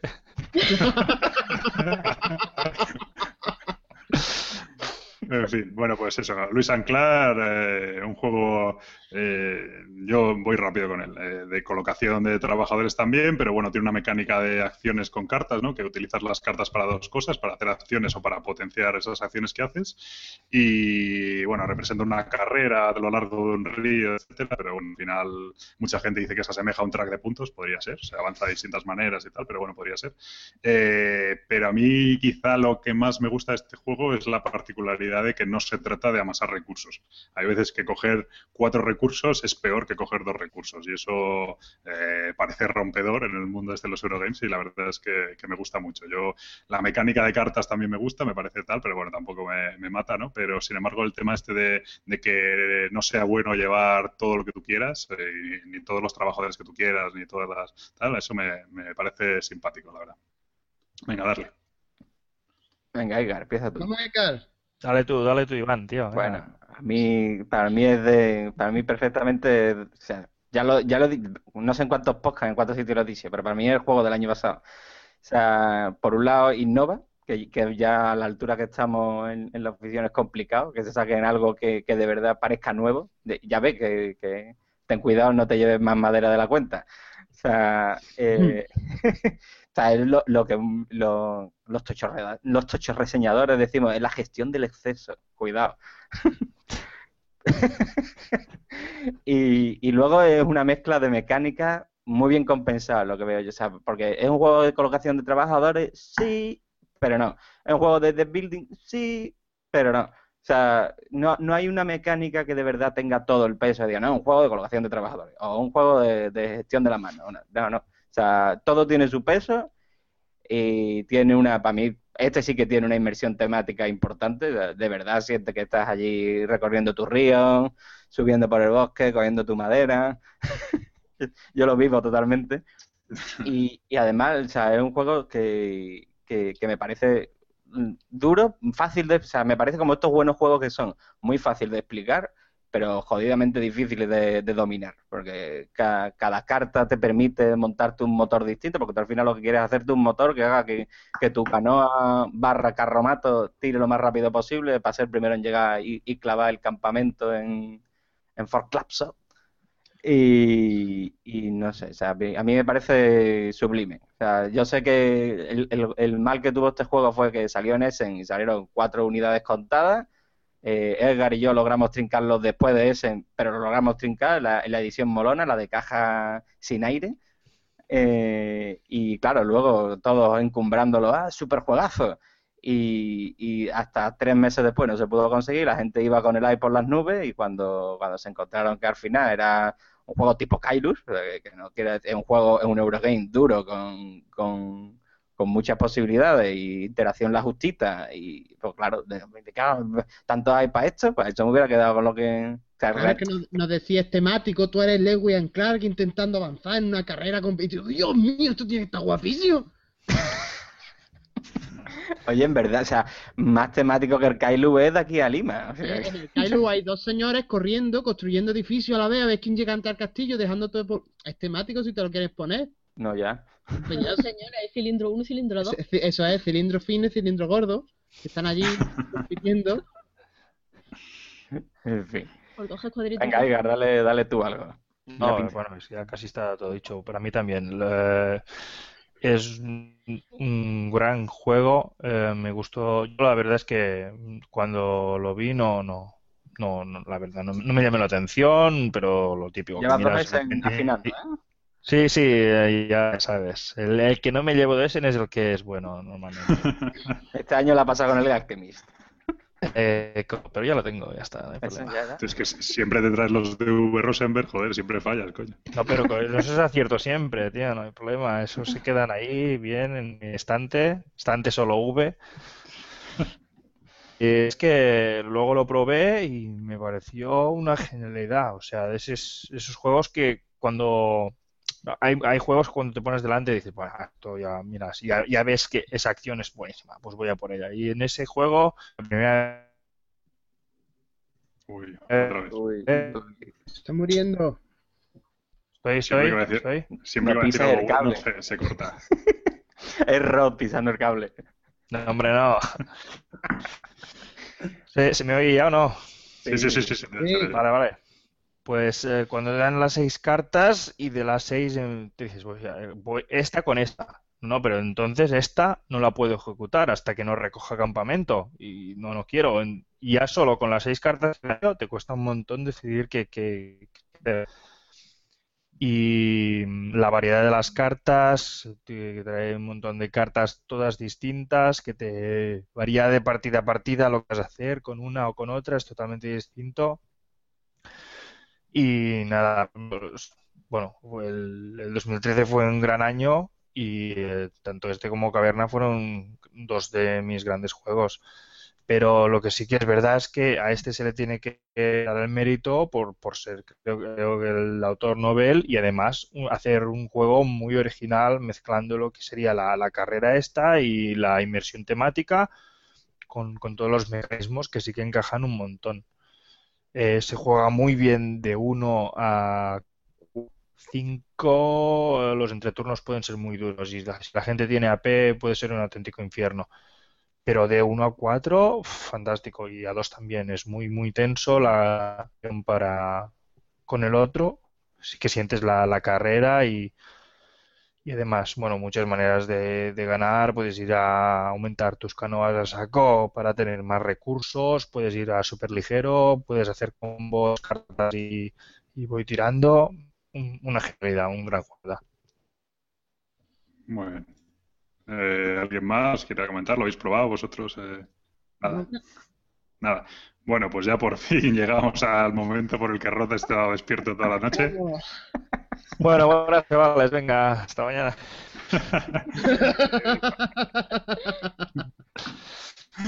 Eldritch Horror, también de 2013, de Cory Konicha y Nicky Valens. Eh, aquí habla de 1 a 8 jugadores y 180 minutos de duración. Bueno, le dejamos a Roz el honor, por fin.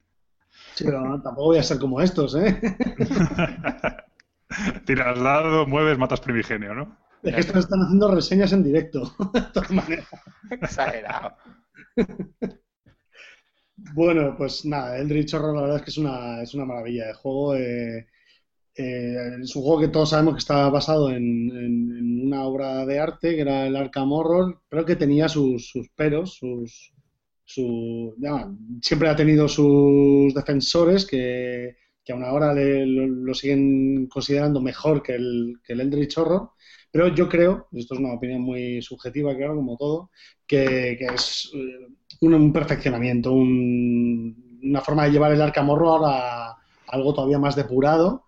Quizá pierda un poco de, profundidad, si quieres, pero es un juego que te transmite mucho más la aventura de recorrer el mundo, de el- el hecho de cerrar portales en diferentes localizaciones, tener que, que vértelas con, con unos eventos de lo más dispares. Y quizá, quizá ahí justo está el, talón de Aquiles del juego, ¿no? En, en, eso- en esos mazos de eventos tan, tan recortados y que dan la sensación de que, de que nos la han colado, ¿no? Estaban ya con el, con el saber olvidado debajo del, del cajón y sabiendo que todo el mundo iba, iba a desear que sacaran una expansión cuanto antes.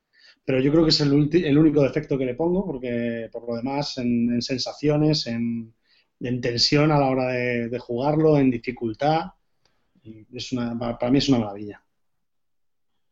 ¿Ha visto qué cortito? Se- Yo lo Pero que esto, ¿a esto a 8 se puede jugar o no se puede jugar? ¿O también es No, para a A 8? ocho. Eh, yo lo juego a 6 máximo. Y es A un- 8 te da, te da tematicidad porque te entra locura según vas jugando. Vas creando locura. no, Pero vamos, te tiene que entrar locura por huevos, sí. Joder. ¿Y en, y en solitario? Vamos, caverna, eh, igual. Tampoco vamos a decir. Eh, yo lo que, lo que me da la sensación es que se compara mucho. O sea, cuando se. Yo soy ferviente defensor de Arkham Horror, pero es cierto que este Eldritch no lo, no lo he probado. Pero yo creo que la comparación que se hace siempre es del Arham con una o dos expansiones con el, el Eldritch Horror eh, a palo seco, ¿no? Yo creo que yo creo que ahí también es bastante injusto porque el Arham, si bien es cierto que parece que lo que es la caja básica tenía más material, eh, pero es cierto que muchas de las mecánicas chulas, pues eso, las secuelas, este tipo de cosas, van apareciendo en las sucesivas expansiones, ¿no? Eh, reglas adicionales, más tableros, etcétera. Y yo creo que el Eldritch en cuestión de eso, de una o dos expansiones, va a tener una profundidad similar, aunque la mecánica, por lo que dicen, va a ser bastante más depurada, que yo creo que eso lo que redunda es que el juego sea como más, más directo, ¿no? Más sencillo, que, no tiene por qué ser malo. A mí... A pesar de que el Arkham Horror mejoró mucho con las expansiones, yo creo que el, el base estaba mejor compensado que el base del, Arca, del Eldritch. Ya, ya.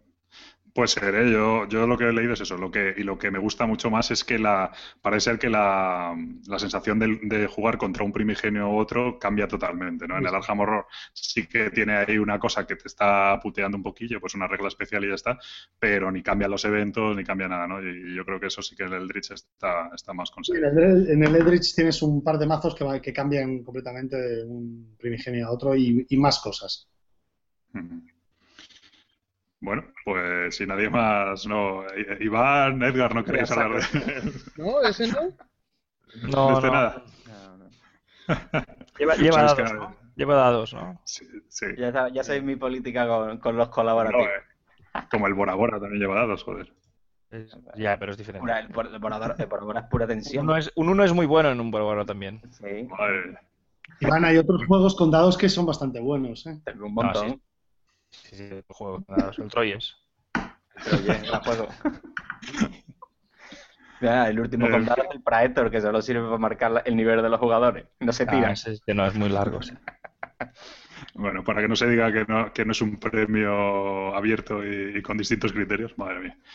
Eh, pues el siguiente, eh, el siguiente y ya último es el Sherlock Holmes Consulting Detective, o, bueno, de- detective asesor, eh, publicado, este estoy fuera de onda, es eh, también En España. Eh, por Edge en Eh, por Edge en- 2013. 2013 yo creo, sí. Sí.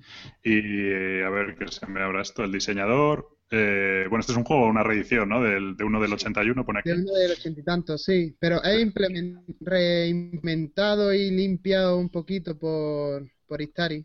Por Istari, no sé dónde está la tilde. Por Y. Raymond Edwards, Susan Goldberg y Gary Grady. Ole. Vale. Se nota Aquí que habla, habla de unos ocho jugadores, bueno, es, es un cooperativo de deducción, con lo cual puede jugar como si quieren jugar 16, entiendo, ¿no? Un megáfono. Y luego 60 minutos, que bueno, eso depende también de, de lo listo que seas. Yo ya ahora hablaré de mi experiencia con este juego, pero darle a vosotros, chicos, que, que sé que os gusta mucho. ¿A nosotros? No sé por qué lo dicen. Exactamente. Venga, venga, comentar, comentar. Venga. So-. Eh, un caso, los libros de Elige tu propia aventura, pero no te, te puedes ir a donde quieras, no tienes páginas, tres opciones para irte a dos. Te vas donde quieras, investigas lo que quieras. Y es, pues más que un juego, para mí, es una experiencia de siéntate y disfruta de la historia durante 3, 4 horas, con té incluido. Y pausas. Dos. Para pensar. Sí. Lo que he oído es eso. Bueno, lo he probado, vamos, que, que la gente le encanta para pasar un poco la tarde, eh, pues eso, tomando café y tal, y, y Sí. casi como de debate, ¿no? Es como... Es un juego de que es como... pasta. Eh, sí. Claro. Juego de sobremesa. No, es un, son 3, 4, nosotros solemos echar 3, 4 horas. Tiene su sistema de puntuación que, mm, bueno, el juego es eso, lo que ha dicho Lorena, es, de, es un, un libro de Elige tu propia aventura, donde tú vas eh, leyendo los párrafos del libro, te cuentan una historia inicial, tienes que intentar conseguir pistas con tu propio ingenio, llegando a distintos lugares que son párrafos de un texto para ir encontrando las pistas y cuando tú estés seguro te vas con te vas al final y te lees el final y compruebas cuántas respuestas has hecho correctamente. Te da unas preguntitas y ves cuántos puntos. Si eres más listo que Sherlock y apenas te has leído el libro, pues te dan más puntos y si no, pues sacas negativos. No tiene mucho más. El juego tiene, para mí, lo peor son su sistema de puntuación. El sistema de puntuación va en contra del juego. El juego te mete en un mundo estupendo, lleno de personajes, lleno de características, un montón de sitios muy colorido, muchas, muchas, muchas, muchas cositas. Y en cambio el juego te dice, pero cuanto menos leas, más puntos sacas. Entonces, eh, es una faena. Nosotros jugamos sin puntos, es decir, lo apuntamos y tal, y vemos que sacamos menos 12 y dices, tú juegas pues es mejor, mejor que la última vez. Pero, pero es que el juego requiere, para nosotros al menos, sentarte, pensarlo, visitar varios sitios, no ir a por todo a saco, pero sí que decir, bueno, pues si manda esta lista de gente, voy a mirarla, a ver qué pasa. No voy a, uy, solo voy a elegir uno, vaya a equivocarme. No, pues si te dicen, ve a la otra casa y dices, pues voy, ¿por qué no? Y te encuentras gente, hay una vieja que no sé qué, unas gemelas que hablan al unísono, un tío que es un pervertido, y, y te hinchas de reír. Es un juego que además se puede hacer spoiler, qué chulada, un juego con spoilers. Eso te estaba viendo, te estaba, te estaba viendo rozando el spoiler, yo creo. Estoy, estoy, no, estoy dejando puntillitas, son sneak peeks. Esto es para pa, pa abrir boca. Eh, muy bien. ¿Alguno más quiere comentar? ¿Lo habéis probado, no? ¿Los demás o no? Yo no lo he probado. No, O sea, yo yo tampoco. que al final no, no deja de ser, lo han disfrazado de juego, pero es lo que dice Lorena, al final no deja de ser un vive tu aventura y Mm. entre que en teoría sería colaborativo, venga, entre todos a ver si somos más listos que Sherlock y luego que al final no es, no es un juego y a mí ya sabéis que lo que me gusta es mm, liarme a palo y ¡ja, te gané! Y, Y hacer puntos. Sí, y hacer te gusta puntos hacer como un puntos. cosaco. Y, y, eh, entonces, a ver, yo si, si me dicen de jugarlo, lo jugaría, como, como siempre. A mí si a mí me lo pones por delante y venga, hoy vamos a reírnos. O sea, yo lo que no me lo voy es a comprar. Entonces, no... Bueno, ese es el otro punto negativo, la rejugabilidad del juego. Tiene 10 Esa es la partidas. otra. Es un libro. Salvo que seas un fan number one y oh, que cada vez que me lo leo encuentro algo nuevo. No, no, pero hay casos por internet, hay una expansión. No, pues, pero, o sea, duró un pero año. 10 partidas, 10 partidas un juego de 30 euros y que luego encima Bueno, es que este sí, es un juego, es que este, este- este es un juego que te lo acabas y se lo puedes regalar a tu hermana, ¿sabes? Es Sí. que a mí me parece, me parece, yo lo, lo tuve y lo vendí después del primer caso, ¿eh? Porque, porque fue tal la, la- la sensación de soy tonto del culo, de no me he enterado de nada, de, o sea, he acusado aquí a media ciudad y ninguno tenía nada que ver, que dice, bueno, yo- es un juegazo, pero lo, lo, lo regalo. O sea, nos quedamos mi novia y yo mirándonos como diciendo, madre mía. Eh, pero, pero bueno, oye, uno vale para alta escalar, no vale para ser detective. Joder, es lo que, ya sé, ya sé con qué me voy a morir de hambre si, si dejo mi trabajo. Entonces, bueno, pues ya está. Tú tú eres de Eh, los que cada vez que veo un capítulo de CSI, ¡hostia, no puedo creerme que se fuera el asesino! Sí, sí. un, poco, un poco así. Pero me parece muy bien hecho, me parece una experiencia cojonuda. Eh, eh, me parece, no iba a decir que me parece brillante que le hayan sacado, en el fondo al final es un juego del 81, o sea, lo que me parece brillante es que, que alguien haya dicho, oye, esto hay que sacarlo otra vez porque va a funcionar seguro, ¿no? Pero, pero la verdad es que ah, para mí es un gran nominado, la verdad.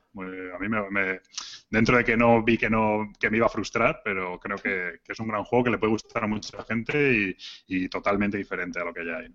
Eso sí es bueno, no hay nada que se le parezca, por desgracia, por suerte, para poder, para poder comparar al mismo nivel.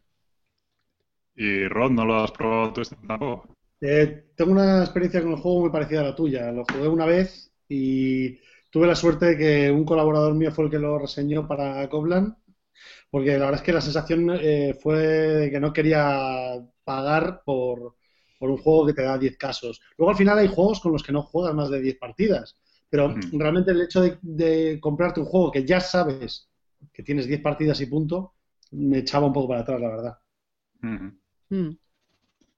El, Pues bueno. el pero grande que tiene es ese, que y además cuando No, alguien lo va a comprar o se lo recomienda, se lo tienes que decir, no le puedes mentir, le dices, mira, vas a jugar 10 veces a este juego, 11 si una vez de ellas te haces tonto, y ya está, vas a jugar 10 veces. Y ya está. Pero En bueno, plan, puedes jugarlo con otro grupo para colar que eres el más listo, ¿no? Y quedar, Sí, no, quedar de o puta puedes hacer de máster y tú les lees y les pones voces a la gente y la gente no mira el libro, pues también puedes jugar como si fuera un juego de rol, pues sí, ya está. Sí. Si tú quieres creértelo, pero son 10 partidas. Ahora, Sí, ¿te merece pero- la pena? Pues lo que tú veas. Mm. Sí, la experiencia yo creo que para los que la- las disfrutan, joder, si estás hablando de 3 horas, 10 partidas, 30 horas de juego, o sea, yo creo que, claro, yo creo que está, que está, que está bien. Bueno, pues si no, yo creo que empezamos con la votación. Ahora Vamos. mismo, a ver, Eh, ¿Cómo hacemos? ¿Quién vota primero? Edgar, Bueno, vamos a dar tres, eh, tres, dos y un punto y una, yo diría que casi una frase de, de por qué le damos quizá los tres puntos a- al juego elegido o lo que queráis, vamos. Venga, Edgar, voy apuntando ¿Empezamos a, con tres? a, a Over Ah, Rosenberg. empezamos con uno, ¿no? No, empezamos por el uno, joder. Vale. Eh, Pues venga, vamos. Eh, mi punto va a ser para, eh, mm, para Russian Railroads. Para Russian Railroads.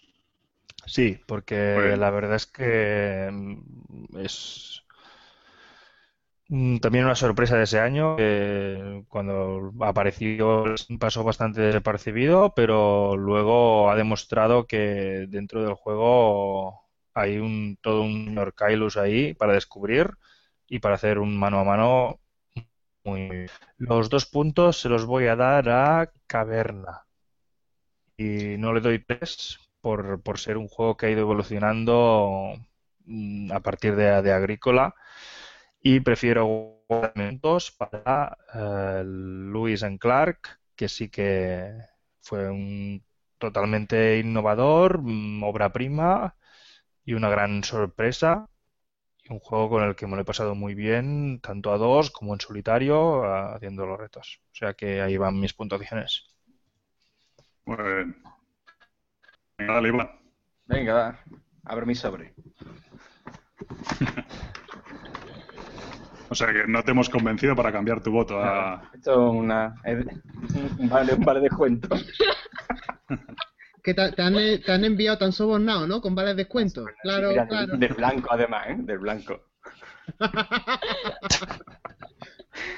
Bueno, a ver, mi punto va para el Bora Bora de Stefan Feld, que para mí es, eh, después del chorro 400 juegos, el que es para mí su mejor juego. Entonces, tiene, tiene bastante importancia que después de tener una, una trayectoria bastante larga, saque un juego que para mí me parezca el mejor de su colección, de, de todo su catálogo actualmente. Mis dos puntos van para Russian Railroads, que como he dicho antes, me parece el juego de colocación de trabajadores mejor desarrollado de los últimos tiempos. O sea, tiene, tiene, tiene una, una gran rejugabilidad y sobre todo, para mí lo más importante es que la duración de la partida. En hora y media, incluso a cuatro jugadores, te lo has ventilado y muy pocos juegos de colocación de trabajadores pueden decir eso. O sea, llenarte tanto en tan poco tiempo.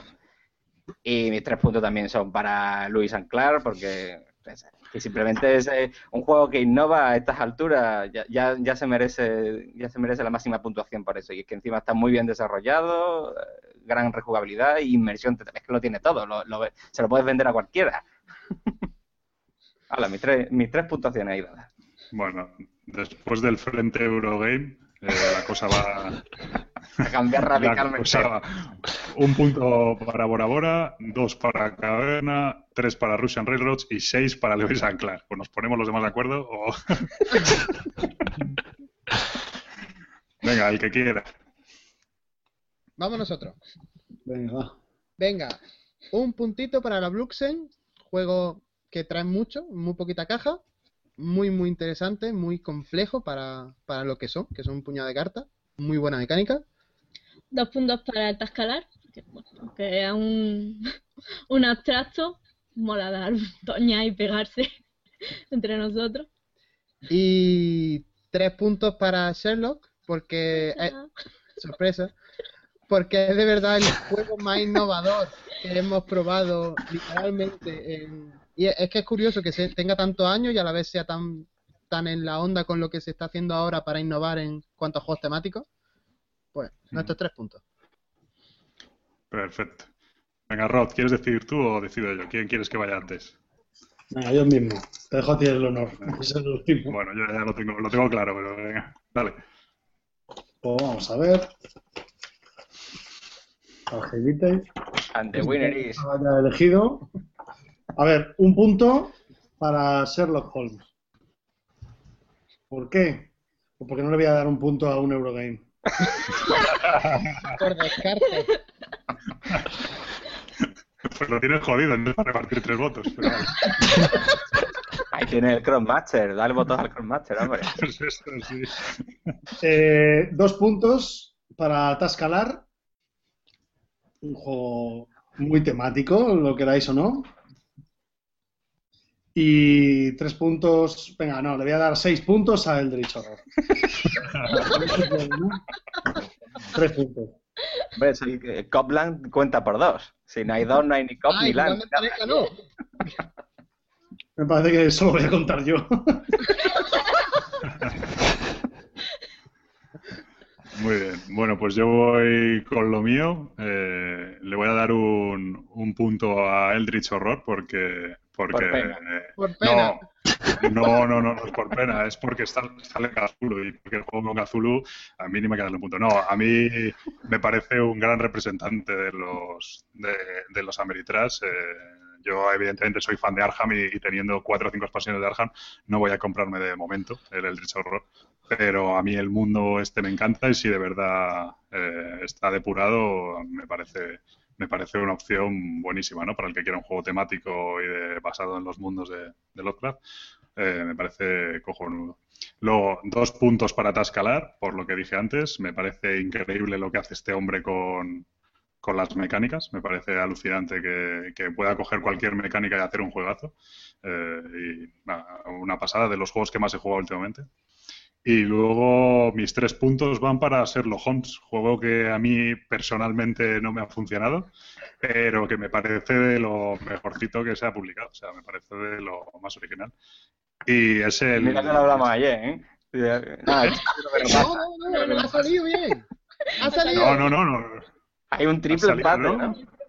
Sí, no No, qué. no, El, el voto de Copland ese que rompe los Eurogames se lo- es el que se le hace ganar a Sherlock.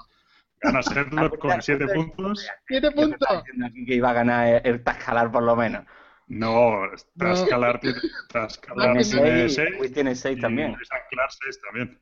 Sí. O sea que ganador del premio Interblox 2014, eh, Sherlock. Yo ya digo, es un juego que, que a mí no me funcionó y sin embargo creo que es una compra muy interesante para mucha gente. Yo creo que, que está. Y nada, hay que decir que este juego lo propuso jugando en pareja y eh, me parece muy buena propuesta, muy buena idea. Y bueno, esto ha sido, Ni ha sido el premio Eurogamer ni nada, vaya mierda. ¿El qué? Ni frente Eurogamer ni nada. Hombre, hemos hecho frente común. Lo teníais hablado, yo creo que lo teníais hablado. No, no, dos seguro que votan a Lewis. Ahora lo hemos llamado. No, hombre, Luis Sinclair ya se llevó el, el premio Nueve muchas- Cubos, aunque haya, o sea. haya sido olvidado por su propio creador, pero, pero por lo demás. No, a mí, a mí Ese, es- ese- ese es el pozo que dejan los Eurogamers en los jugadores, hasta los premios se, le- se les olvida. Bueno, pues esto- porque además, eh, en casi todos los premios, al final Sherlock siempre lo comentaban que ha sido, por ejemplo, uno de los grandes olvidados en el juego del año, que todo el mundo lo ha flipado con este juego y al final nadie se ha acordado de él. Eh, Casi Hombre, nadie pues, le ha dado sí. premios. Y... Bueno, vosotros habéis acordado de él. O sea, No, hubo una mención, hubo una mención sí, especial. pero hubo una mención al final por la presión popular. Sí, no sabemos, pero sí. A mí me parece, me parece, joder, yo siempre para esto y por eso me gusta tanto también Blada y tal.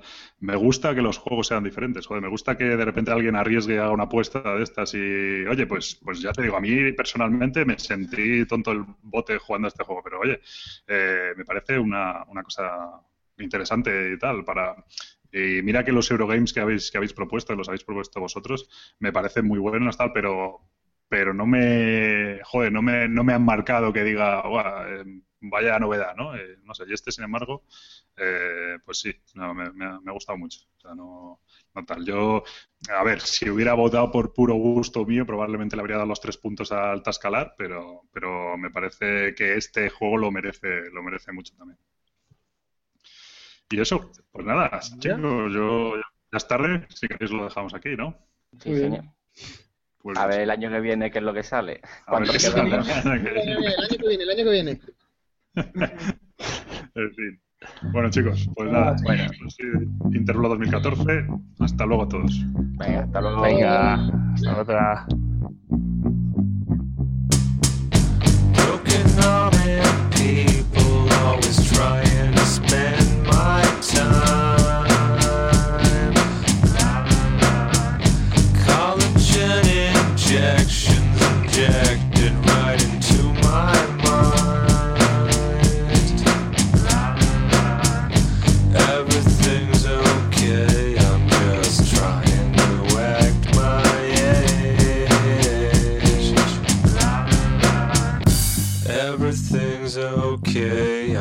Trying to act my age.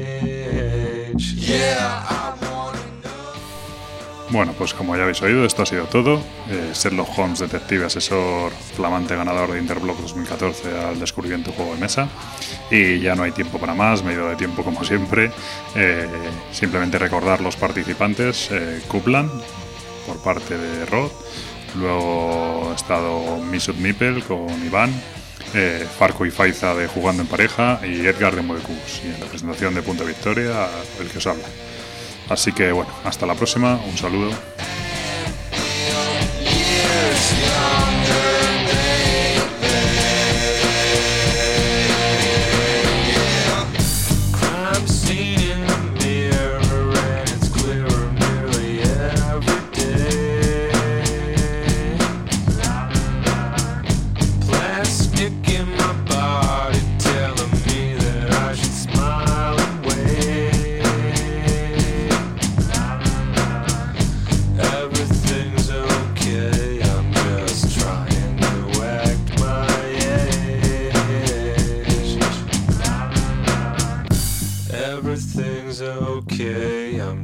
try and do.